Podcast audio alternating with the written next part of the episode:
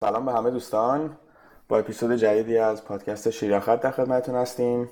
امروز 5 آذر 1396 26 نوامبر 2017 هست. امروز می‌خوایم در مورد fork های بیت کوین و شاخه هایی که شاخه و coin های جدیدی که از بیت کوین ایجاد شده صحبت کنیم و همچنین در مورد روش هایی که coin های جدید ایجاد میشن. یه کلیاتی می‌خوایم بگیم که کلا fork چی هست. خدمتتون عرض شود که fork در ذات کلمه که حالا ترجمه فارسیش بشه چنگال یه اصطلاحی هست که اولین بار در بین کسانی که برنامه نویسی می کردند مطرح شد و اولین سردمدار اینها هم سایت های GitHub و Bitbucket بودن که یک سیستمی رو ارائه کردن به اسم source control. شما موقعی که source control کار می‌کنید یک نرم افزاری رو دارید می‌نویسید ولی در حین اینکه این نرم افزار رو دارید می‌نویسید در یه جای دیگه دارید ازش بکاپ می‌گیرید. و هر باری که این نرم افزار جلوتر میره میاد یه نسخه جدید رو با تاریخچه با حفظ تاریخچه در اونجا می‌ذارید. اینجا هیچ مشکلی نداشتیم تا اینکه گیت و بیت پاکت این امکان رو به کاربران دادن که به عنوان مثال من اگر سورس برنامه شایان رو می‌بینم بتونم یه کپی از این source رو نگه دارم. که دوست دارم روش تغییرات خاصی رو بدم و خودم اون تغییرات رو برای خودم داشته باشم. و این اصطلاحا اولین بار کلمه fork به این معنا مطرح شد. در واقع من یک کپی از source شما رو می‌گیرم دستکاری می‌کنم و به صورت local یا general استفادهش می‌کنم. منتها کلمه fork بعد از اون یه خورده معناش متفاوت شد. یعنی شما موقعی که یک نرم افزاری رو می نویسید به عنوان توسعه دهنده نرم افزار ممکن این نرم افزار رو طوری تغییر بدید در طی version های بعدی که نسخه های پیشین با این نسخه جدید شما سازگار باشه. دو تا, نس... دو تا version بتونن با هم کار کنن. این رو اصطلاحا بهش گفتن soft fork ولی یه وقتایی پیش میاد من هسته اصلی برنامه رو ناچار میشم طوری تغییر بدم که دیگه نسخه جدید برنامه با نسخه قدیم برنامه سازگاری ندارن. نمی‌تونن با هم ارتباط برقرار کنن. و در واقع هر کسی که این برنامه داره استفاده می‌کنه ناچار میشه که نسخه جدید رو دانلود کنه خودش رو آپدیت کنه تا بتونه استفاده کنه. این رو اصطلاحا گفتند hard fork بنابراین ما الان وقتی لفظ fork رو داریم استفاده می‌کنیم در ریشه داریم دو مدل مختلف موضوعات رو بررسی می‌کنیم. یک یا علیرضا خداکرمی از رو برنامه شایان یک کپی گرفته تغییراتی داده و داره ارائهش می‌کنه. به اینم میگیم fork یا نه شایان خودش اومده نسخه برنامه خودش رو آپدیت کرده. حالا یا این آپدیت با آپدیت قبلی سازگار میشه soft fork یا سازگار نیست و همه کسایی که از برنامه شایان استفاده می‌کنن ناچارن نسخه جدیدش رو دانلود کنن نصب کنن آپدیت کنن و استفاده کنن. که به این هم میگیم hard fork. متاسفانه در مورد شبکه های مثل بلاکچین و بیت کوین ما موقعی که کلمه fork رو به کار می‌بریم چون نمیایم مشخص کنیم که soft fork hard fork یا نه اصلا یه تیم جدیدی اومده fork گرفته و یه چیز جدیدی رو داره ارائه می‌کنه. خیلی وقتا کاربران دچار گیجی سردرگمی و بعض وقتا سوء تفاهم میشن. به عنوان مثال چند روز قبل یکی از کاربران گروه خودم از من پرسید که اتریوم داره fork می‌کنه آیا coin جدید به ما میدن؟ ببینید این fork اتریوم معنیش این نبود که یک تیم جدیدی اومده از اتریوم یک کپی گرفته و داره یه چیز جدیدی ارائه می‌کنه. نه این خود آقای ویتالیک بود که اومد نسخه جدیدی رو آپدیت کرد روی GitHub خودش گذاشت و گفت حالا کل کسایی که دارن شبکه بلاکچین اتریوم رو اداره می‌کنن باید این رو بگیرن دانلود کنن و شبکه رو آپدیت کنن. این مفهوم fork رو اگر به این شکل دسته بندیش دستمون بیاد که fork یه معنای جدا شدن برنامه و تغییر و ارائه یک چیز جدید دارد. اما از جهت دیگری می‌تونه آپدیتی باشه که ناچارن همه استفاده کنندگان برنامه قبلی هم آپدیت کنن. اون موقع شاید یه مقدار مبحث fork برای دوستان قابل درک تر بشه. مرسی شایان جان. ممنون علیرضا جان. توضیح خوبی بود. که علیرضا گفتن fork در واقع مفهومی بودش که از دنیای open source شروع شد. و در واقع که مثال های بارزی که در موردش هست کلا انواع مختلف لینوکس که داریم همشون fork هایی هستن. از ادامه بدیم به گذشته می‌رسن به Unix و کلا fork هایی از یک پروژه بودن که بعدا به اینجا رسیدیم که های بزرگی داریم که همشون لینوکس هستن و در واقع از یه base مشترکی شروع شدن. و اونا هم اکوسیستم جالبیه که بشه بررسی کرد. برمیگردیم به fork در واقع در زمینه cryptocurrency ها ما در فروردین یه اپیزود داشتیم. فروردین 96 اپیزود داشتیم. اپیزود 5 به اسم Bitcoin fork Bitcoin Unlimited و block size debate که خیلی در مورد کلیات fork حرف زدیم که fork چیه hard fork چیه soft fork چیه. و بعد جلوتر در فکر کنم تیر ماه بودش که یه اپیزود ده در اپیزود ده در مورد یک August SegWit حرف زدیم که اینها در واقع زمانی که هنوز این تعداد fork روی بیت کوین نداشتیم. یعنی این همه coin جدید روی بیت کوین نداشتیم. خب حالا کلیاتی بگیم. آره همونجوری که علیرضا جان گفتن fork در واقع در دنیای open source به این معنی هستش که اگه دو تا گروه مختلفی با دو تا نظر مختلفی روی پروژه دارن کار می‌کنن به راحتی می‌تونن fork کنن و دو تا پروژه کار کنن و هر کدوم ببرن هر کدوم ببرن جلو. و خب اون پروژه‌ای که موفق تر باشه بهتر کار کنه معمولا میمونه و اون که پروژه user اش از دست میده. حالا در مورد بیت کوین خب ما قبل از اینکه این داستان coin جدید سر هر fork رو داشته باشیم خیلی hard fork زیاد داشتیم در بیت کوین همه این fork های قدیمی در واقع برای آپدیت یه چیزی در شبکه بودن در آپدیت در soft ه بودن که نیاز به hard fork بوده نیاز بوده که یک قانون جدیدی اضافه بشه. یکم مثال های معروفش در واقع اضافه کردن option آدرس های multi signature هست که آدرس های چند امضا که خب یک آپدیتی بود بر یعنی باید opcode ش اضافه می‌شد و یک آپدیتی بوده بر شبکه. و این fork فکر کنم در سال 2012 2013 انجام شد و همه network هم سویچ کردن به آپدیت جدید و ادامه دادن و هیچ coin جدیدی ایجاد نشد. بعد حالا می‌رسیم به بحث block size که در اپیزودهای گذشته راجبش زیاد حرف زدیم. مثلا همین خیلی نمیرم در detail ولی کلیاتش اینه که block های بیت کوین به یک مگابایت محدود بودن و بحثی بودش که اینو باید افزایش بدیم یا سیستم رو یه جوری بهتر کنیم که تو این یک مگابایت بیشتر اطلاعات جا بشه و transaction های بیشتری جا بشه. که این بحث همون حدود 2014 شروع شد و یکی از اولین پروپوزال های fork در واقع Bitcoin XT بود در دسامبر 2014 که بحثی که می‌کردن می‌گفتن که از همین بلاکچین بیت کوین استفاده کنیم و می‌خوایم بیت... block size رو به 8 مگابایت افزایش بدیم که این باعث میشه حدودا 24 transaction در ثانیه بشه انجام داد. و بالاخره marketing خوبی کردن و تا جای جالبی پیشرفت کردن تا دو سال 2015 تقریبا هزار تا node run داشتن. و نسبتا قسمت جالبی هم market رو گرفتن ولی بعد دیگه support نشد و Bitcoin Unlimited در ژانویه 2016 در واقع جایگزین این حرکت شد که بتونیم مشکل block size رو حل کنیم. و در واقع XT تنها دلیلی که نتونست پیشرفت کنه همین قضیه این هستش که شما اگه یک fork ی از یک open source دارین باید بتونین اونو آپدیت تر از source اصلی نگه دارین که user جذب کنین و نتونستن. و در ژانویه 2016 Bitcoin Classic شروع شد و بیت کوین کلاسیک هم همون داستان بیت کوین XT داشت جلو می‌برد که hard fork ی از بیت کوین کور بودش و می‌خواست block رو دو مگابایت کنه که بعدا یه سیستم دیگه به اسم UASF User Activated Fork رو مطرح کردن که user بتونه تعیین کنه که چه block هایی رو node هاش قبول می‌کنن یا نه. توجه بخشی از شبکه رو به خودش جلب کردن. حدودا 2000 node run داشتن برای چند ماه.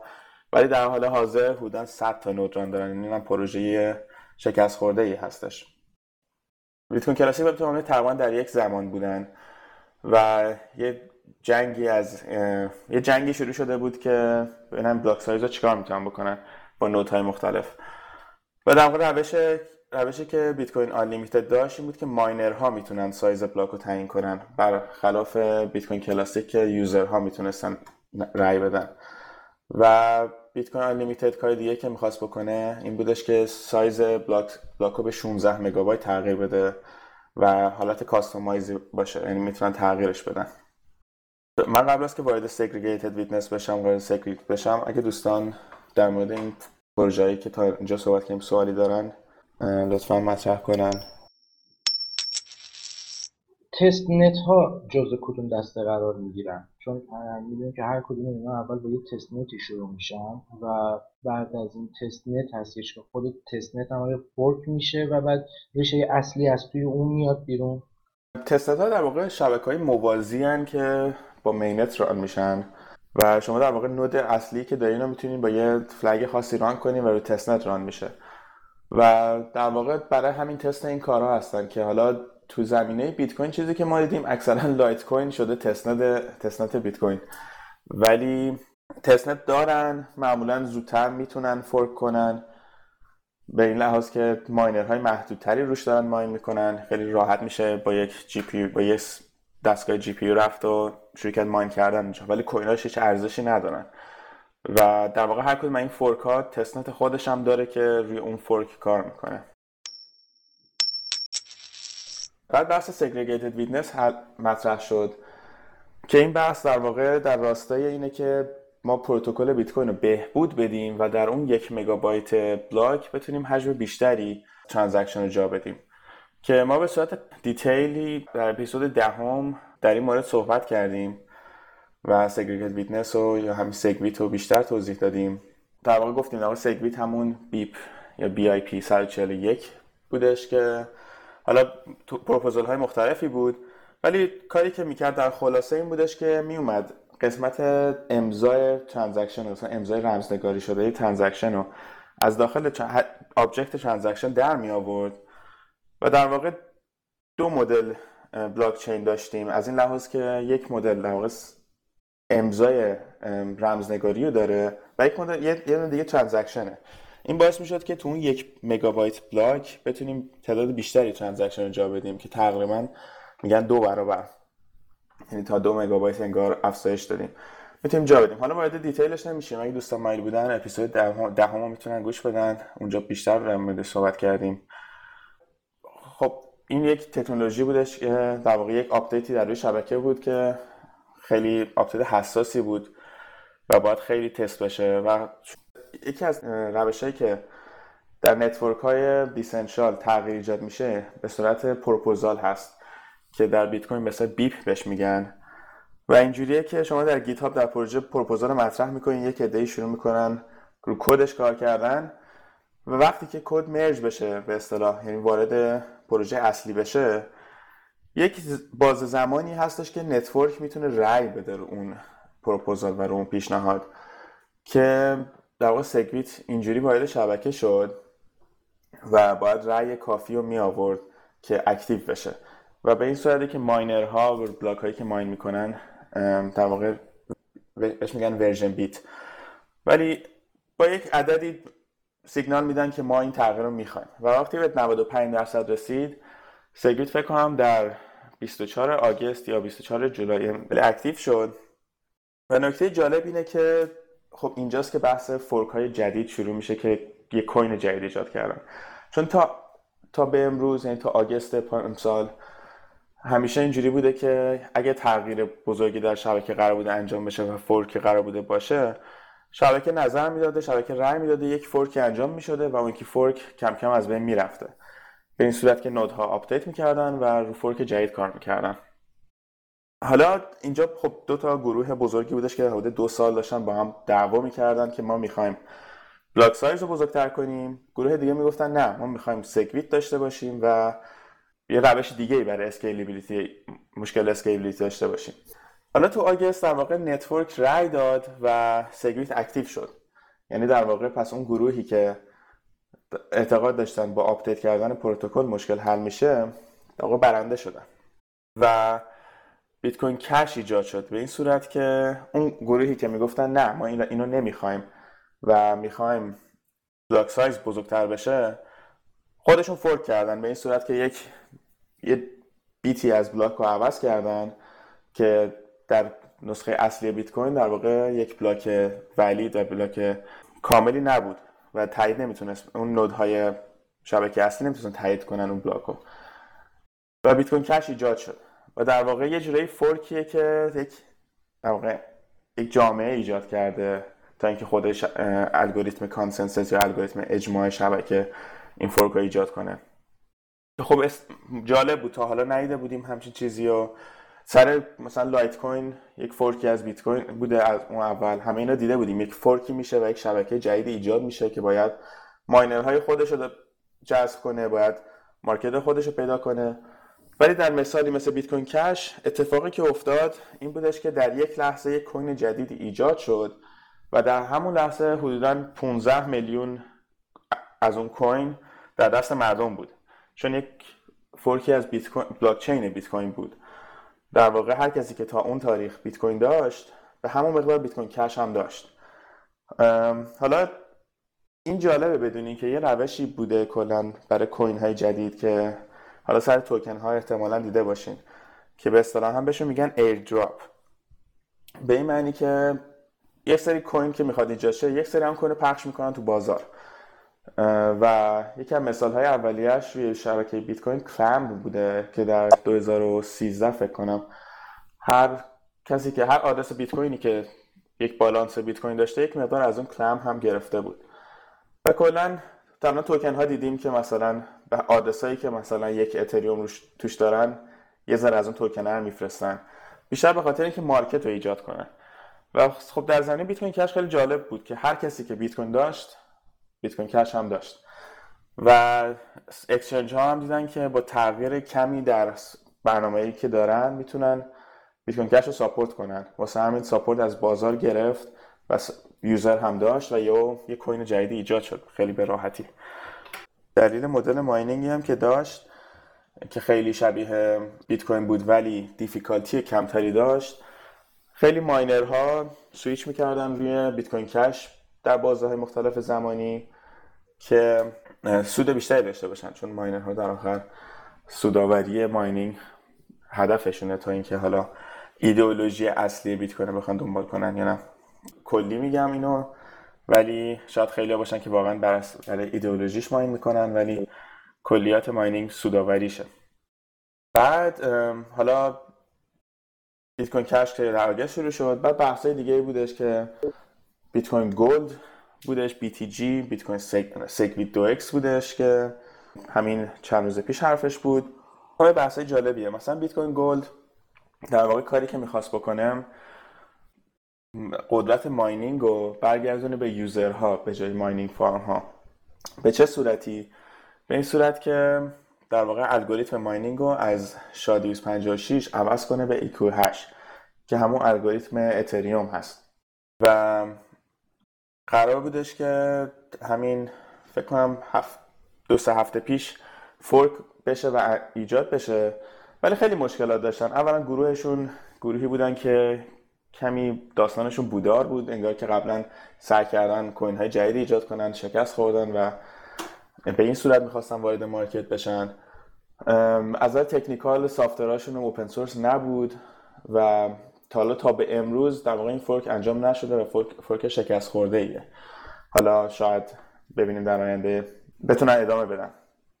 و یه بحث دیگه ای که بود بحث همین SegWit بود که SegWit خب در August active شد.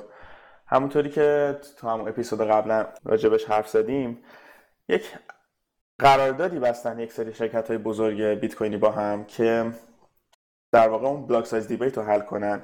به این صورت که SegWit در August active بشه و سه ماه بعدش در واقع block size اصلی به دو مگابایت افزایش پیدا کنه. این به خاطر این بودش که می‌خواستن دو تا گروه در واقع وسط همدیگر رو ببینن و هم block اضافه شه هم تکنولوژی update شه که مشکل scalability حل شه. ولی وقتی که Bitcoin Cash در واقع fork شد و در واقع ما دیدیم که ما هر دو تا solution رو داریم می‌بینیم در بازار بیت کوین عادی هستش یعنی بیت کوین هستش که SegWit رو داره. Bitcoin Cash هست که block size دی... block size ش افزایش پیدا کردن. و خب تست جالبی بود. تستی که ما میدیم در هر دو تا روش رو ببینیم که market چجوری باشون کار می‌کنه و چجوری از نظر تکنولوژی ادامه پیدا می‌کنه. این SegWit2x قرار بودش که در همین تاریخ هفته پیش هفته گذشته در واقع active بشه و block به دو meg افزایش پیدا کنه. ولی دیدیم که اتفاق نیفتاد. یعنی خیلی راجبش حرف می‌زنن که این fork قرار اتفاق بیفته coin B2X قرار داشته باشیم که اتفاق نیفتاد. بعدا که یعنی یک سری حدودا فکر کنم 8 درصد miner ها داشتن روش mine می‌کردن. ولی هیچ block ی mine نشد و بعدا به این یه سری تحقیقات کردن که اصلا در software ش یه bug ی بوده که امکانش بوده اصلا هیچ وقت نتونه هیچ block ی رو mine کنه. و این از 2X بود. حالا market جالبی ایجاد شده. سر داستان بیت کوین کش خیلی گروه های دیگه می‌خوان همین کار رو بکنن که بیت کوین گلد از جمله اون بوده این هفته در مورد بیت کوین دایموند داره حرف زده میشه که کمی راجبش خوندم خیلی جالبه. اصلا کلا هیچ ربطی به بیت کوین نداره و در واقع اصلا block های 64 هر 64 ثانیه است block time ش. کلا 4 و 6 دهم billion coin قرار داشته باشه. 10 درصدش pre-mine شده. یعنی اصلا کلا کسایی که ایجادش می‌کنن 10 درصد کوین ها رو اصلا اول خواهند داشت. اصلا رفتی بیت کوین نداره. فقط از اسم بیت کوین داره استفاده می‌کنه. کوین های دیگه هم هستن. بیت کوین دارک. همه هستن که صرفا از اسم بیت کوین دارن استفاده می‌کنن و ربطی به بیت کوین در واقع ندارن. ببخشید شما اساسا این فورک ها رو فرصت می‌دونید مثلا برای بیت که نظر تهدید. سوالتون قطع بس شد ولی فکر کنم سوالتون متوجه شدم که گفتین این فورک ها رو تهدید می‌دونیم برای بیت کوین یا فرصت بله بله دقیقا. سوال جالبیه به خاطر اینکه خب در برای خود بیت کوین اگر ایدئولوژی اوپن سورس بودنش رو بریم جلو و اینکه یک روشیه که میشه این یک کاری انجام داد این fork های فرصتی هن. به خاطر اینکه میشه ثابت کرد کدومی که این روش ها کار می‌کنه. یعنی مثلا همین بیت کوین کش و بیت کوین همه این بحث داشتن که block size رو باید افزایش بدیم. اون یکی کار نمی‌کنه. SegWit می‌گفتن که ما SegWit رو باید انجام بدیم. block size رو افزایش بدیم. کار نمی‌کنه. و خب بهترین حالت اینه که جفتش انجام بشه و ببینیم کدوم کار می‌کنه. و خب این اتفاق افتاد. یعنی می‌تونیم بگیم که یک فرصت از نظر اینکه ببینیم کدوم کار می‌کنه و اونی که قوی تره اونی که در واقع با مشکلات بیشتری می‌تونه مقابله کنه در واقع ادامه پیدا می‌کنه. ولی یه بحث دیگه مارکته که یوزرهایی که وارد مارکت می‌خوان بشن از نظر سرمایه گذاری از نظر کلا شناخت. خب این داشتن این فورکا باعث میشه که گیج بشن یوزرها. ندونن دقیقا. الان همین بحثی که ما این هم مدل بیت کوین داریم واقعا گیج کننده است که خب کدوم بیت کوین اصلی اصلا یعنی چی اینا؟ و اینا میشه گفت یه جورایی تهدید واسه market تا تکنولوژیش. ولی اگه دوستان نظری دارن سوال جالبیه. خیلی می‌تونیم راجبش بحث کنیم. موردی که هست من احساس می‌کنم که این fork های جدید بعضا باید موشکافانه روش کار بشه و اینکه آیا ماهیت decentralize رو زیر سوال می‌برن یا نه اصلا همچین مطابقتی با این موضوع دارند. این به نظر من خیلی می‌تونه مشکل گشا باشه. به طور مثال دارم مثلا بیت کوین کش آیا اینطوره که قدرت دست افراد خاصی هست؟ آیا دست مثلا شرکت بیتمینه؟ یا اینکه نه قدرت دست دارندگان بیت کوین یا miner ها هست. حالا با توجه به اینکه miner ها هم به نوعی جز حالا جز یا وابسته به Bitmain هستن آیا این به این معنیه که بیت کوین کش decentralize یا centralize این خودش خیلی می‌تونه تأثیر گذار باشه این شفافیت شفاف کردن این موضوع. اینه که به نظر من اگر که شفاف کرد موضوعات رو کاربرها و اون کسانی که تو مارکت هستن بهتر می‌تونن نتیجه بگیرن که آیا فورک ها تهدیدی برای بیت کوین هستن تو خالی هست. من احساسم این هستش که ممکنه که یک زمانی شاید تهدیدی برای مارکتش باشن یک تهدیدی برای خود این مقوله باشن. ولی در نهایت پیروزی اصلی با همون دسنترالایز ها هست.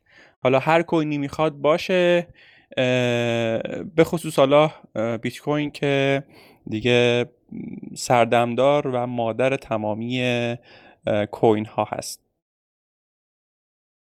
مرسی آره همونجور که اشاره کردین در واقع decentral بودنشون خیلی ملاک مهمیه و active بودن پروژهش چون اینا همه تکنولوژی که در حال پیشرفتن و هنوز جای ثابتی ندارن هنوز اون مثلا بیت کوین جزو stable ترین هاست که باز هم داره update میشه. و اینکه اون گروه development چقدر active ان چقدر bug ا رو حل می‌کنن چقدر اکوسیستم active ی داره اینا ملاکایی که می‌تونه به این fork ا کمک کنه. نکته خوبی رو کردی روز به جان به خصوص در مورد بیت کوین کش. اینکه آیا این decentralize خواهد بود در نهایت یا centralize خواهد بود؟ که خب یه خورده بوی centralize میاد ازش. یعنی وقتی نگاه می‌کنی به در واقع این بلاک سایز ها به مرور زمان قراره که اینها بیشتر و بیشتر بشه به خاطر خیلی از محدودیت هایی که وجود داره به مرور زمان شاهد خواهیم بود که این نود هایی که توی شبکه وجود دارن یکی یکی اینها میاد و یک تعدادی خاصی از نودها تواناییش رو دارن که بتونن خودشون رو حفظ کنن و این یعنی اینکه تصمیم گیری با اونها خواهد بود یا تاثیرگذار می‌تونن باشن روی اون شبکه. خب این یکی از ایرادهای اساسی هستش که به بیت کوین کش می‌گیرن. اما نکته حالا اینکه خود بیتمین یا اون در واقع فاندرش آقای جیهان چه دلایلی رو داره برای این روی بیت کوین کش داره کار می‌کنه یا راجرور یا حالا کسایی دیگه ای که هستن. اون خودش بحث خیلی مفصل می‌تونه باشه برای این موضوع. اما نکته جالب توجهش اینجاست که اینها یک ادعایی رو دارن و میگن که بیت کوین طبق گفته آقای ساتوشی یا خانم ساتوشی در واقع یک سیستم یک روش پرداخت الکترونیکی کش هستش و یعنی به عنوان store of value نگاه نمی‌کنن ذخیره ارزش این رو در نظر نمی‌گیرن و بر همین اساس این ادعا رو دارن که خب بیت کوین کش می‌تونه که این ادعای و این حرف و این قولی که روز اول داده شده از طرف ساتوشی تحقق پیدا بکنه. ولی از اون طرف خب یه دیگه ای داره سر همون centralize بودنش هستش که خب درسته که باید این پیمنت ها به این شکل انجام می شده سریع و ارزان و نمی‌دونم چه و چه. اما یک دیگه ای که داده رو در واقع نقض می‌کنه و اون هم غیر متمرکز بودن بیت کوین هستش. من فکر می‌کنم که بیشتر بیت کوین کش می‌تونه در آینده جایگزین سیستم هایی مثل سیستم های پرداخت در واقع فعلی مثل کردیت و ویزا و نمی‌دونم اینها بشه. و خوب می‌تونه در واقع این بخش رو کاور بکنه. اما اون مسئله centralize بودنش می‌تونه که باعث بشه از اون هدف اولیه‌ای که برای بیت کوین بوده دور باشه. خود بیت کوین در واقع خود Bitcoin Core هم یا بیت کوین اصلی همون BTC هم مشکلات دیگه ای رو داره. سر همین transaction ها و هزینه بالای در واقع پرداخت ها و تاخیراتی که هستش تمام اینها باعث میشه که خب این هم این مشکل رو داشته باشه. به نظر من باید برای جواب دادن به این سوال که کدومشون می‌تونن موفق باشن یا کدومشون واقعا چون سوال اساسی هم هستش واقعا کدومشون بیت کوین اصلی خواهد بود؟ سناریوهای مختلف رو باید بررسی کرد که از تو دل این سناریوهای مختلف بشه شاید بشه یک نتیجه ای رو نهایت گرفت. اما چیزی که الان وجود داره خب اینه که BTC تونسته خودش رو نگه داره توجه بیشتری رو جلب بکنه ساپورت بیشتر و محکمتر و قویتری رو نسبت به سایرین داشته باشه در این مقطع. این به معنای این نیستش که اکثریت جامعه جهانی بیت کوین پایبند خواهند موند به BTC چون که رقیب اصلی کش هم دست کمی نداره و به خصوص که بیت کوین دات کام رو داره و از نظر رسانه‌ای خیلی قوی دارن عمل می‌کنن. یه خورده سخت جواب دادن. ولی به نظر من باید هر دو زیر نظر داشت. ضمن اینکه خود در واقع ستو رو هم نباید ازش غافل شد. درسته که stop شده اما اونها هم به دنبال باگگیری هستن و به دنبال این هستن که بتونن در آینده در واقع این fork رو مجدد از خود بیت کوین داشته باشن. مرسی بابک من توضیح فقط بدم در مورد اینکه گفتین بیت کوین کش در واقع central تره که چرا؟ خب بیت کوین کش در واقع کاری که دارن می‌کنن block ها رو block size رو به 8 مگ اضافه یعنی افزایش دادن. و این چه اتفاقی میفته؟ اینه که خب الان اکثر miner ها تو چین هستن و در واقع هر block ی که پیدا میشه باید به کل شبکه ارسال بشه و کل شبکه ببینن و برن شروع کنن رو block بعدی کار کردن. و حالا که block ها 8 مگه از این شبکه طول می‌کشه تا این 8 مگ منتقل بشه به کل network. و با این باعث میشه که خب node های نزدیک به هم زودتر ببینن این block رو و شروع کنن رو block بعدی کار کردن. و این پیش بینی میشه که حالا اینو ندیدیم که واقعا اتفاق بیفته چون واقعا block های بیت کوین کش هنوز خیلی کوچیکن.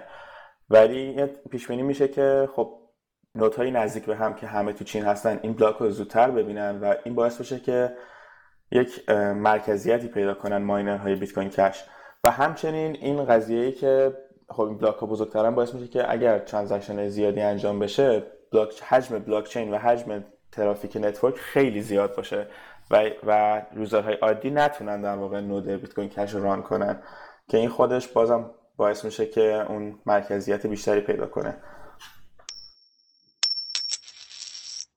در نهایت اون هدف و ماهیت اصلی بیت کوین حفظ خواهد شد.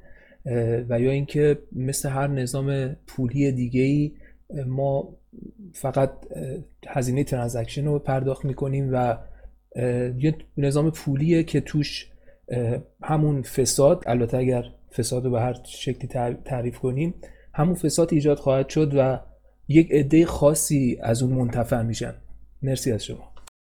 اینکه در نهایت کدوم بیت کوین موفق میشه؟ یا اینکه در نهایت اون هدف اصلی که decentralize شدن در واقع این روش پرداخت هستش آیا بهش می‌رسیم یا نه؟ من فکر می‌کنم بخش اعظمش برمیگرده به خود جامعه. تک تک آدم هایی با این تکنولوژی آشنا میشن و وارد اون میشن. همینطوری اگر بخوایم نگاه بکنیم یعنی یه نگاه کلی داشته باشیم و با توجه به این حجم انبوهی از افراد تازه ای که با بیت کوین آشنا شدن و وارد مارکت دارن میشن و نگاهی که دارن یعنی بیشتر به چشم سرمایه گذاری و یک شب پولدار شدن دارن این رو می‌بینن یک فرصتی رو می‌بینن که می‌تونن باهاش کسب درآمد بکنن یا یک شبه پولدار بشن. خب خیلی ها رو دیدن که چند سال پیش کوین ارزون گرفتن و امروز خیلی الان فکر می‌کنم بیت کوین قیمت دقیقش رو بخوام بگم. 9280 دلار هستش. خب رشد خیلی زیادی رو داشته. یه نکته رو دقت نمید این وسط. این که خب اون کسی که بیت کوین چند دلاری خریده خب سالها توی این کامیونیتی بوده زحمت کشیده و مونده پای اون ریسکی که کرده و پای اون در واقع هدفی که داشته. یک شب پول شدن نیستش توی این موضوع. منتها این قالب این تفکر قالبی هستش که الان جا افتاده و این می‌تونه خطرناک باشه. این می‌تونه باعث بشه که خیلی از جنبه های مثبت این تکنولوژی رو ما نبینیم و بهش فکر نکنیم. موضوعی که شما در موردش صحبت می‌کنی زرار جان میگی decentralize بودنش آیا در نهایت حفظ میشه یا نه؟ اگر چهل درصد سی درصد چهل درصد از افرادی که درگیر در واقع این تکنولوژی هستن به هر ترتیبی. حالا برای سرمایه گذاری برای ارائه سرویس برای به هر ترتیبی درگیر هستن. اگر این نگاه رو داشته باشن که اون ذات در واقع بیت کوین رو حفظش بکنن می‌تونه در نهایت موفق باشه. نگاه صرف پول در آوردن و در واقع استفاده از فرصت های تجاریش باشه. شاید کار سختتر بشه. مرسی بابک جان. حالا یه بحثی که کردید که فساد در این سیستم خب در واقع در آخر یک سیستم مالیه. حالا بسی داره که در چه لولی فساد باشه و در سطح شبکه اگر تا حد زیادی decentral باشه از نظر خود شبکه هیچ در واقع market manipulation یا فسادی نمی‌تونه داشته باشه و دیگه میره layer بالاتر که خب بالاخره یک پوله و استفاده از اون پول می‌تونه در هر راستایی باشه. خب برمیگرده به همون جامعه دقیقا. متشکرم. خواهش می‌کنم. حالا یه موضوع یه کمی خنده اینه که یه سایتی هست یه fork جدیدی هست که در موردش کمی حرف می‌زنه به اسم بیت کوین کلاشیک که در واقع حالا نمی‌دونم تا چه حد جوکه و حالا ما دیدیم بعض وقتا مثل چیزهایی مثل دوج کوین که از یک جوک شروع شدن و یک کوینی هم که سالهاست داره ادامه پیدا می‌کنه. این بیت کوین کلاسیک هم ترکیب از بیت کوین کش و بیت کوین کلاسیکه که به نظر جوک میاد. حالا باید ببینیم که در آینده چجوری میشه. من سوالی دارم شایان جان. اونم اینه که این همه فورک چه تأثیری روی خود بیت کوین می‌ذاره؟ یعنی چقدر در واقع این فورک هایی که داره میشه حالا بجز این که واقعا می‌تونه بهش کمک بکنه یا نه مدل های مختلف سناریوهای مختلف رو میشه بررسی کردید. اما از نظر جذب اون نقدینگی چون به هر حال اینها سرمایه هستش و در واقع یک ارزشی هستش که می‌تونه وارد بدنه خود بیت کوین بشه. اما داره ازش جدا میشه و توی کوین های دیگری میره که خیلی هاش میشه گفت در نهایت اسکم خواهند شد یا در نهایت از بین خواهند رفت یا بیارزش خواهند شد. این این چقدر می‌تونه روی روند رشد قیمت بیت کوین روی روند رشد ارزش بیت کوین تاثیر گذار باشه؟ آیا چون الان هر فورکی که اتفاق میافته به خاطر اون دریافت بیت کوین رایگانی که حالا با هر عنوان دیگری باشه حالا بیت کوین کلاسیک باشه نمی‌دونم بیت کوین گولد باشه کش باشه X2 باشه بیت کوین کلاسیک باشه یا هر چیز دیگری این خودش یه انگیزه ای رو ایجاد می‌کنه برای اینکه مردم هجوم بیارن. بیت کوین کش این رو دیدیم که بیان هر دو بیت کوین رو داشته باشن. یعنی هم این رو دریافت کنن هم اون یکی بیت کوین رو دریافت بکنن. خب خود این باعث شد که قیمت بیت کوین نزدیک به 2000 دلار افزایش پیدا بکنه به خاطر یک بیت کوینی که از اون طرف 500 دلار حالا 400 500 دلار بیشتر ارزش نداشتش. از یه طرف کمک کرد برای بالا رفتن قیمت بیت کوین از یه طرف یه بخشی از این نقدینگی و این سرمایه رو از خود بیت کوین داره جدا می‌کنه. این رو چطور میبینیش؟ جان حالا بچه های دیگه هم هستن اینجا. اگر نظری داشته باشم فکر می‌کنم اینم نکته باشه که بشه بهش پرداخت. من یک کوتاه پس بگم بعد میکروفون میدم به بقیه دوستان. که آره سوال جالبیه. چون اتفاقا پیش بینی که می‌شد این بودش که خب قیمت بیت کوین بیاد پایین چون سرمایه قراره تو بیت کوین کش هم بره.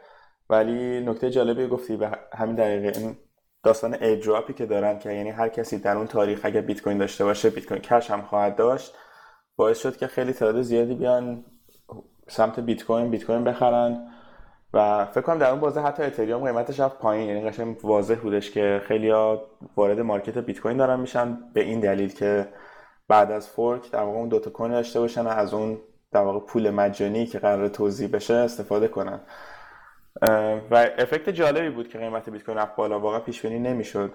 من فکر می‌کنم که شاید بشه یه تناظری برقرار کرد بین بازار سرمایه ایران به خاطر عمق کمش و بازار بیت کوین در مقیاس جهانی که اون هم همی داره به نسبت بازارهای مثلا رقیب دیش بازار سرمایه ایران هم همین اتفاق میفته بورس فرض کنید که یه سهامی می‌خواد یک شرکتی می‌خواد عرضه اولیه بشه.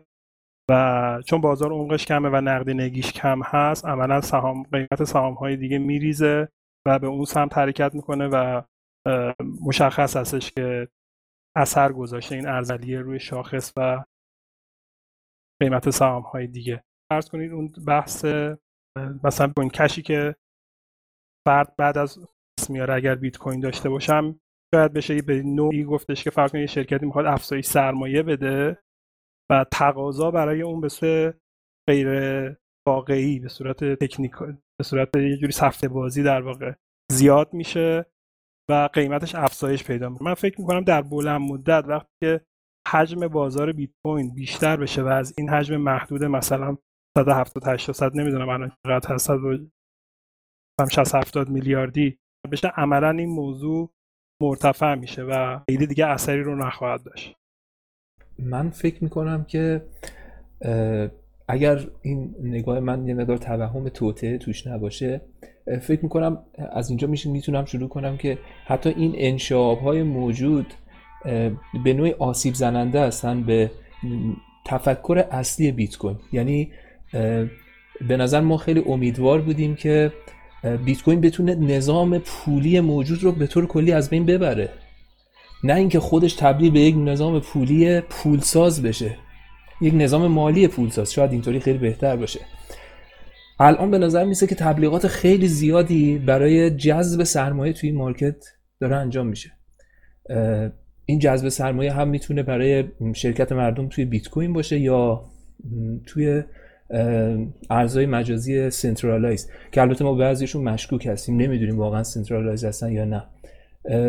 و این کار در نهایت این کاری که مردم دارن انجام میدن به نظر می‌رسه که ارزش اصلی بیت کوین رو خودشون با دستای خودشون دارن از بین می‌برن. یعنی فقط با ارزش افسوده این پول رو دوباره چنج می‌کنن و با دلار خرج می‌کنن. در صورتی که فکر می‌کنم در حال حاضر اون چیزی که ما می‌دونیم اینه که 95 درصد از پولهای دنیا ارزش خودشون رو از دست دادن و فقط تنها دلاره که تونسته قیمت خودش رو حفظ کنه تا حدودی یعنی اون ارزش اندوخته خودش رو حفظ کنه. من فکر می‌کنم این فورک ها و خود بیت کوین داره آسیب می‌خوره یا و نتیجه خوبی در بر نخواهد داشت. یعنی ما اون ماهیت اصلی جایگزینی بیت کوین رو داریم از دست میدیم و دلار داره هم کارش رو انگار می‌کنه ظاهرا. ببینید بعضی از دوستان می‌دونن من تریدر هستم. من یه مقدار بازار رو از دید ترید نگاه می‌کنم. این اگر صحبت های من یه مقدار زمینه ترید داشت اون رو بتونید فیلتر کنید از لای صحبت. اولا که fork ی که روی coin های بیت رو بیت انجام میشه و coin جدید میاد دو حالت داره. یه حالتش coin جدید که میاد داره به اون تعداد بیتی که شما تو wallet داشتید بیت میده مثل بیت کش این به نقدینگی موجود در market خود بیت خیلی آسیبی نمی‌زنه. چرا؟ چون من دارم یه coin مفت رو به دست میارم. حالا اینو یک هزارم قیمتم بفروشم مفته. یعنی مجبور نشدم از مارکت بیت چیزی رو خارج کنم وارد مارکت دیگری بکنم که کار کنم. در مورد اینکه آیا در ذات می‌تونه به بیت کوین آسیبی وارد کنه یا نه من با دوستان که میگن می‌تونه آسیب وارد کنه یه خورده مخالفم. به این خاطر که ببینید بیت کوین اگر قرار بود روز اول به عنوان یک واحد مالی بر استفاده بشه به هر حالتش خوب یا بد فعلا از اون حالت در اومده. اما اگر شما به بازار مثلا یورو به دلار هم نگاه کنید اینجوری نیست که یه خط صاف رو به نسبت همدیگه طی کنن. همیشه یک نوسان قیمتی رو به نسبت همدیگه دارن. یه زمانی دلار چیره میشه یه زمانی یورو چیره میشه و حالا با عوامل جانبیش که چه چیزی باعث این نوسانات میشه کار نداریم. اینکه هرچی تعداد فورک بیشتر بشه آیا می‌تونه در ریشه و ذات به اون ماهیت وجودی بیت کوین ضربه بزنه یا نه؟ به نظر من یه دوره کوتاهی خواهد داشت. این ماجراها یک دوره کوتاهی خواهد داشت نهایتا یک یا دو سال. هر کسی می‌خواد برای خودش یک کوینی بده fork ی بکنه این اتفاقات میفته و بعد من بارها گفتم کلا بلاک چین و کلا cryptocurrency یک نوزاده. اگه بخوایم با یک انسان مقایسش کنیم که 80 سال عمر می‌کنه اون ساعتهای اولیه تولدشه. یعنی اصلا ما هنوز نمی‌دونیم آینده cryptocurrency به کجاها خواهد رسید.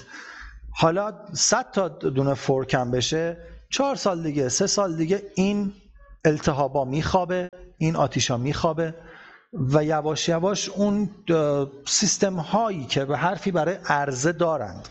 اون سیستم هایی که واقعا دارن کار مفید می‌کنن برای جوامع انسانی و برای نظام های اقتصادی جایگاه خودشون رو به موقعش باز می‌کنن. آیا اون روزگار برسه؟ بیت کوین به عنوان یک دارایی با ارزش حساب بشه و یا به عنوان یک ارز؟ از حالا قابل پیش بینی نیست اینکه آیا این فورک ها می‌تونه بیت کوین رو به یکی از این دو تا سمت سوق بده؟ به نظر من فاکتوری نیست که بتونه تعیین کننده باشه. صرفا یک عده حالا یا به قصد سودجویی شخصی و تیمی یا نه واقعا اختلاف نظر دارن شروع می‌کنن چپ و راست fork میدن. ببینید یک سال گذشته تعداد بی نهایت زیادی ICO اومد روی اتریوم بیرون. الان تقریبا همون التهاب در مورد خود بیت کوین داره اجرا میشه. ولی این نمی‌تونه برای ما روشنگری کنه که آیا بیت کوین یک سال دیگه به یک ارز اقتصادی تبدیل میشه و یا به یک به چشم مثلا یک دارایی با ارزش یک valuable asset میشه. این رو ما نمی‌تونیم از حال پیش بینی کنیم. این رو صرفا طرز فکر جهانی نشون خواهد داد. اما یه چیز رو میشه پیش بینی کرد. اینکه اگر تعداد این fork ها بی نهایت زیاد بشه بی نهایت که منظور مثلا 20 تا 30 تا fork بیاد پشت سر هم از روی بیت کوین. و از این 20 تا فقط دو تاش. یکی بیت کوین مثلا فرض کنید و بیت کوین کش حرفی برای گفتن داشته باشن. خود به خود جامعه جهانی پخته, پید... پخته میشه و پختگی پیدا می‌کنه. و متوجه میشه که یه عده این وسط سودجویی دارن می‌کنن. یه عده واقعا حرفی برای گفتن دارن. به نظر من تنها صبوری و اجازه گذر زمان از این موج التهابی خودش کار خودش رو خواهد کرد. مرسی. مرسی علیرضا جان. نکته جالبی گفتی که 20 تا fork بیاد به خاطر اینکه در واقع vision بیت کوین و vision open source ایدئولوژی این اینه که هر کسی هر کوینی هر چیز جدیدی بخواد می‌تونه ایجاد کنه و market تصمیم می‌گیره که در واقع اون coin ارزشی داره یا نه. و خب حالا زیاد دیدیم که در مورد این موضوع هم زیاد حرف زدیم که در واقع user های جدیدی که وارد میشن باید سعی کنن که اطلاعات خودشون رو خیلی بالا ببرن در این زمینه قبل از که سرمایه گذاری کنن و می‌بینیم که حالا در واقع این فورکا شاید برای یوزرهایی که می‌خوان بیان یک شب پول داشتن مشکل زا باشه تا اینکه کسایی که در واقع با اطلاعات کاملی می‌خوان وارد مارکت بشن. ولی بحثی هم که میشه مطرح کرد اینجا مثلا می‌خوام یه مثالی بزنم بعد به بیت کوین برسم. مثلا این قضیه که در ایران روزانه دلار گرون میشه. بحث اینه آیا دلار گرون میشه یا ریال داره ارزون میشه؟ یعنی داره ارزش رو دست میده. در مورد بیت کوین هم میشه همینو گفت چون در واقع هیچ جایی نیستش که قیمت تعیین کنه در واقع مارکت قیمت بیت کوین تعیین می‌کنه. و اینجوری که بیت کوین داره گرون میشه میشه گفتش که آیا ارزهای آفیشال ارزهایی که رسمی هستن آیا اینا دارن ارزش خودشون رو از دست میدن؟ حالا به هر دلیلی به دلیل عدم اعتماد به بانک مرکزی یا هر چیزی یا اینکه مردم دنبال اینن که بالاخره سرمایه‌گذاریشون رو تو زمین های مختلفی بذارن به اصطلاح دایورسیفای کنن سرمایه‌گذاریشون رو و بتونن جای مختلفی داشته باشن. این بحث جالبیه میشه در موردش صحبت کرد که دلیل بالا رفتن قیمت با حالا با وجود همه این فورکا با وجود همه این تقسیم سرمایه چی می‌تونه باشه؟ خیلی خور بحث قیمتی شد از فورک شاید خارج شد ولی دوستان از امینه می‌خوان صحبت کنم بفرمایید. ممنونم شده جان. من فکر می‌کنم که بالا بودن قیمت بیت کوین لزوما نشونه خوبی نخواهد بود. مثل برابری قیمت دلار با سایر ارزهاست یعنی حتی این موضوعی که شاه جانم فرمودن اینکه اگر توی ایران قیمت دلار میره دلار میره بالا ارزش پول ماست که داره کاهش پیدا می‌کنه. پایین بودن ارزش یک پول لزوما بد بودن اون به نظر نمی‌رسه. البته من تا جایی که من می‌دونم و فکر می‌کنم راجبش به این دلیل که اگر ما تولید بالایی داشته باشیم کاهش ارزش پول حتی به صورت عمدی باعث میشه که تبادل و مبادله با اون پول افزایش پیدا کنه. و این خیلی خوبه چون در نهایت باعث افزایش میشه. مثل اتفاقی که توی چین افتاد. و خود دلار هم همینطور. موقعی که یورو برای اولین بار به بازار اومد همه می‌گفتن قیمت بالاتری داره اما قافل از اینکه دلار عمدن قیمتش کاهش پیدا کرد برای اینکه هنوز توی مبادلات جهانی قرار بگیره. راجع به بیت کوین داره یه اتفاق معکوس این میافته. یعنی اینکه بالا بودن قیمت بیت کوین به نظر من نشونه خوبی نیست. چون ما کم کم مواجه میشیم با اینکه بیت کوین به هیچ وجه وسیله‌ای برای مبادله نیست و نخواهد بود. فقط ممکنه یه اتفاق براش بیفته. و شاید این انشعاباتی که به وجود میادم نتیجه همون اتفاق باشه. و اون هم اینه که تبدیل میشه به یک پشتوانه مثل طلا. و وقتی که تبدیل به طلا بشه کوین های جانبی ازش منشعب میشن و از اون به عنوان یک پشتوانه برای انجام کارهای خودشون استفاده می‌کنن. که نمی‌دونم این خوب هست یا نه. اینو ما به تجربه راجع به طلا دیدیم. چیز بدی نبوده اما خروجی طلا نظام پولی جهانی بوده. نظام پولی چیز خوشایندی نبوده برای ما. و من فکر می‌کنم با توضیحاتی که دوستمونم دادم و همینطور شاهین جان من بالا بودن قیمت بیت کوین رو خوب نمی‌دونم. انشابات هم نتیجه بالا بودن قیمت بیت کوینه هرچند خود اونها باعث افزایشش میشن ولی تبادل بیت کوین رو یعنی مبادلات هر نوع مبادله رو ما با بیت کوین از دست خواهیم داد به خاطر اینکه قیمتش بالاست. و اصلا معقول نیست مثل اینکه شما یک جنسی رو خریداری کنید که تولید دقیقا همون جنس رو شما توی چین هم داره تولید میشه با همون کیفیت اما شما می‌تونید با پول ارزون چین اونو خرید کنید یا اینکه بیاد اونو با پول گرون اروپا خرید کنید. در نهایت زرار جان در نهایت شما چه با ارزی که به ظاهر به نسبت ریال اگر چون یه مقیاسی این وسط باید بذاریم دیگه. شما ارزونتر و گرونتر رو رو موقعی میگید که یک معیار سنجشی اون وسط دارید. فرض کنید شما یک جنسی رو می‌تونید به ین بخرید و به دلار هم خرید کنید. چجوری می‌تونید بگید ارزون تر خریدید یا گرون تر خریدید؟ اون وسط یک چیزی رو باید به عنوان مقیاس پایه بذارید. فرض کنیم مقیاس پایه رو ما تومان بذاریم. خب؟ در نهایت می‌بینیم تومنی یه اندازه پول پرداخت کردی. یعنی فرقی نمی‌کنه. شما اون حالا ین رو ارزونتر می‌خری باید میزان بیشتری ین پرداخت کنی و از این ور دلار رو گرونتر می‌خری تعداد دلار کمتری میدی. در نهایت اون ارز مقیاس شما یه اندازه مصرف میشه. اما در مورد بالا بودن قیمت بیت کوین ببینید قیمت ارزها رو در بازار حالا یورو به دلار یه ماجرای خیلی خاصی داره به خاطر اینکه یک دعوای همیشگی بین بانک های وال استریت و بانک مرکزی اتحادیه اروپا است خیلی مسائل درش دخیله که نمی‌خوام واردش بشم. اما در مورد یک سری ارزهای دیگه صرفا نظام عرضه و تقاضا هستش. ما کلا در مجموع با بچان یه راهنمایی بکنید ممنون میشم. قرار روز آخری که توقف پیدا می‌کنه ماینینگ بیت کوین چند تا بیت کوین داشته باشیم چیزی که قول داده شده 21 میلیونه. 21 میلیون. جمعیت جهان چند نفره؟ میلیارد نفر. سیستم عرضه و تقاضای بیت کوین از روز اول اتفاقا پیش بینی شده است که به دلیل عرضه محدود و تقاضایی که هر روز رو به افزایش خواهد رفت بخواید و نخواهید بیت کوین گرون و گرون و گرونتر خواهد شد. ببینید این صحبت من به معنای حالا ببخشید من یه خورده اصطلاحات trade استفاده می‌کنم.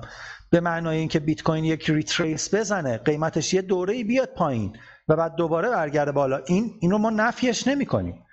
اما نظام عرضه و تقاضای بیت کوین اتفاقا از روز اول طوری پیش بینی شده که قیمت بیت کوین همین جوری بره بالاتر. چون جمعیت جهان مدام بالاتر میره و ما یک تعداد محدودی سکه داریم.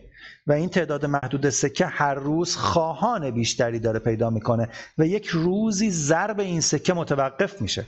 اون روزی که ضرب این سکه متوقف بشه تولید نخواهیم داشت به عبارتی عرضه نخواهیم داشت. عرضه پایه منظورمونه. و فقط هی تقاضا داره بالا میره. این همچین نظامی باعث افزایش مدام قیمت خواهد شد.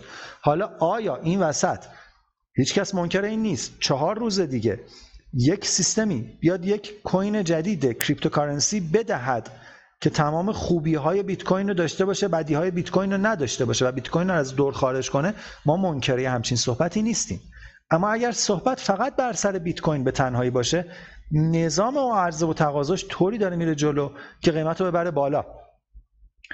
نتیجتا اینکه اینکه قیمتش بالاتر میره اتفاق بدیه این رو نمی‌تونیم به این شکل در نظر بگیریم. در نهایت هم شما فرض کنید یک بیت کوین بشه یک میلیون دلار و شما یک جنس هزار تومنی می‌خواید بخرید. برای چی بیت کوین هشت رقم اعشار داره؟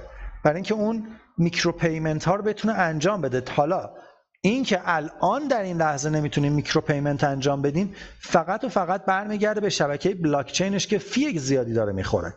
ولی اگر اون fee مشکلش حل بشه اون وسط بیت کوین بشه ده میلیون دلار. مشکلی نداریم. ما هفت رقم تازه اومدیم این ور صفر یک دلار می‌خریم هنوز صفر نقطه فلان قدر باید بیت بدیم. هنوز یک ساتوشی اون وسط اضافه داریم. یعنی دو رقم آخر رو کار داریم. برای همین همه اینها در بیت کوین پیش بینی شده و در نهایت تنها آسیبی که به نظر من اینجور فورکا می‌تونه بزنه به بیت کوین موقت و کوتاه مدته مرسی. یه موضوعی که هست و این الان از اول صحبت تا اینجا من پشت سرم دیگه. محور اصلی صحبت یعنی تمام این فورکا خود بیت کوینه یک عامل اصلی که شما باید در نظر بگیرید. حالا هر فورکی که از بیت کوین یا هر ارز دیگه هر کریپتوی دیگه که انجام میشه چرا مردم خب الان کریپتوهای دیگه هستن خیلی مثلا شاید قابلیت های بهتری از بیت کوین داشته باشن. چرا مردم سویچ نمی‌کنن رو بقیه؟ چرا روی بیت کوین من حس می‌کنم یه عامل بزرگ روی بیت کوین وجود داره که بیت کوین رو کاملا متفاوت می‌کنه و اونم اعتماده. یعنی از زمانی که بیت کوین اومده سالهاست الان داخل مارکته و سالهاست نشون داده که یک منبع محکم و معتبریه که شما می‌تونید بهش اطمینان بکنید. و اگه اینو داشته باشید توی مدت چند ماه یا حداقلش سالانه می‌تونه سوددهی خوبی رو داشته باشه نسبت به ارزهای فیات یک عامل بزرگ به نظر من اینه که بیت کوین قابل اعتماد ترینه و تعداد node ها رو هم بخوایم در نظر بگیریم اگر یک شما message یا text ی بذارید بخواید این رو رو بلاکچین بیت کوین بذاری یا رو بلاکچین یک crypto دیگه بخوای بذاری اصلا قابل مقایسه نیست این دوتا با هم دیگه. بلا انقدر بیت کوین decentralize ه و درجه امنیتش به تب خیلی بالاتر از کریپتوهای دیگه است. از این رو شما هر کاری که بکنی یعنی اصلا بیت کوین آن میاد مثلا وسط. میگم چرا میگه بیت کوین آن لیمیتد خودش رو هر چقدر بخواد معرفی بکنه یه ارزی مثل بیت کوین. یعنی شما آخر سر داری با بیت کوین اونو مقایسه می‌کنی و معرفیش می‌کنی.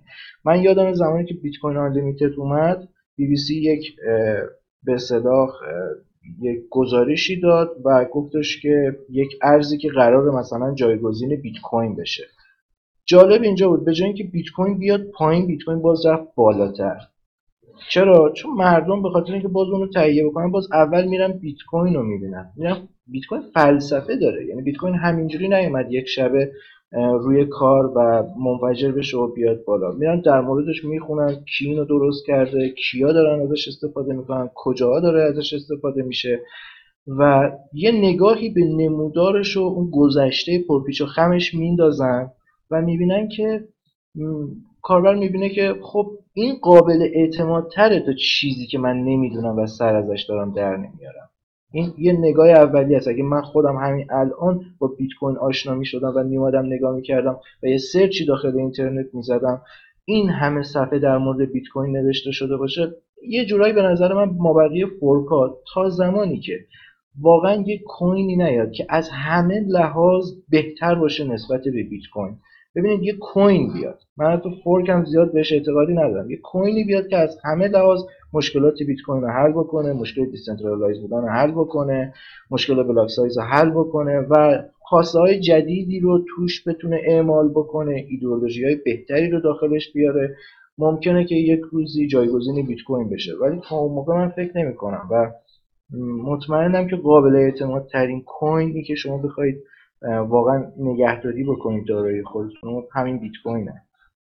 صحبت جالبی کردی پدرام جان. این بحثی که در واقع بیت کوین یک شبه ایجاد نشد و این مس... این مثلا میشه در مورد همین کوینی که قرار اگر روزی بیاد کوینی که تمام مشکلات حل کنه در واقع کوینی نیستش که یک شبه بیاد و این ادعا رو داشته باشه و بتونه از هفته بعدش در واقع همه کار رو انجام بده. یک کاریه که در واقع زمان می‌بره توجه network رو باید جلب کنه باید بتونه یک network خیلی بزرگی به بزرگی network بیت کوین داشته باشه به صورت decentral که چیزی نیستش که یک شب بتونه انجام بشه. و اگر کوینی بتونه یک شبه هزار تا node جدید run کنه این بیشتر نشون میده که centralize ه تا decentral بودن چون یک نفر می‌تونه رو آمازون AWS یا هر جایی هر تعدادی node run کنه. و اینو دیدیم زیاد در همون قضیه بیت کوین و بیت کوین کلاسیک تعداد node هایی که در شبکه بودن روزانه در حد هزار تا جابجا می شدن و این یکی نشونه های centralize بودنش بود که می‌خواستن در واقع کار کاری که چندین سال طول می‌کشه رو یک شبه انجام بدن. بحث جالبی بود. چون هر کوین جدیدی بیاد که بخواد این ادعا رو داشته باشه زمان می‌بره تا بتونه به اونجا برسه و به قدرت به اعتمادی که در واقع مردم بیت کوین دارن بتونه حتی نزدیک بشه من حتی فکر می‌کنم تا به اون درجه رسیدن یعنی واقعا کوینی بخواد بیاد همینطور که شما خودت بهتر می‌دونی مسائل مشکلات بزرگی الان سر این هدف وجود داره و حل کردن اینها خیلی خیلی فرصت بیشتر می‌خواد. یعنی الان همین مشکل block size حل شدنش خودتونم می‌دونید حل واقعی نشده. فقط یک درمان و یک مسکنیه که ما رو تا به اون راه حل بعدی به نظر من برسونه. و فعلا که همینجوری داریم پیش میریم. و با تمام این اوصاف حتی SegWit Bitcoin Unlimited و ایدئولوژی های مختلفی که ایده های مختلفی که اومدن که این کار رو آسون تر بکنن ولی باز موفق نشدن که BTC رو حتی تکونای کوچیکی بهش دادن ولی باز ما امروز می‌بینیم بیت کوین با رد کردن 9000 همینجوری پایدارترین ارز ممکنه. خیلی به نظر من ما باقی مونده تا تکنولوژی به این حدی برسه که بخواد یک چیزی رو بالاتر از اون ایدئولوژی اصلی بیت کوین رو بکنه با دلیل و مدرک.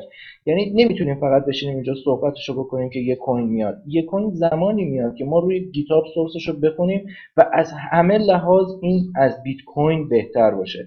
الان با خیلی از افراد بیت کوین حرفه‌ای هم که بخوایم صحبت بکنید تنها کوینی رو که می‌شناسن و تنها cryptocurrency رو که قبول دارن بیت کوینه یعنی مابقی رو فقط شاخه ها و انشعاب ها و کپی ها و fork های از بیت کوین می‌دونن.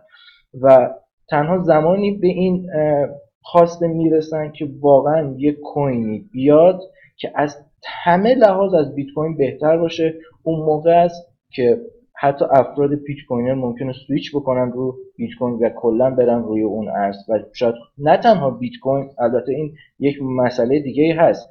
شما فکر نکنید که فقط اینجا بیت کوین میریزه. من بهتون قول میدم اون موقع وقتی که بیت کوین بریزه شما تمام این 17 هزار کوینی که تو CoinMarketCap می‌بینید اونا دیگه اثری ازشون باقی نمیمونه این یک چیزی اجتناب ناپذیری اصلا توی داستان.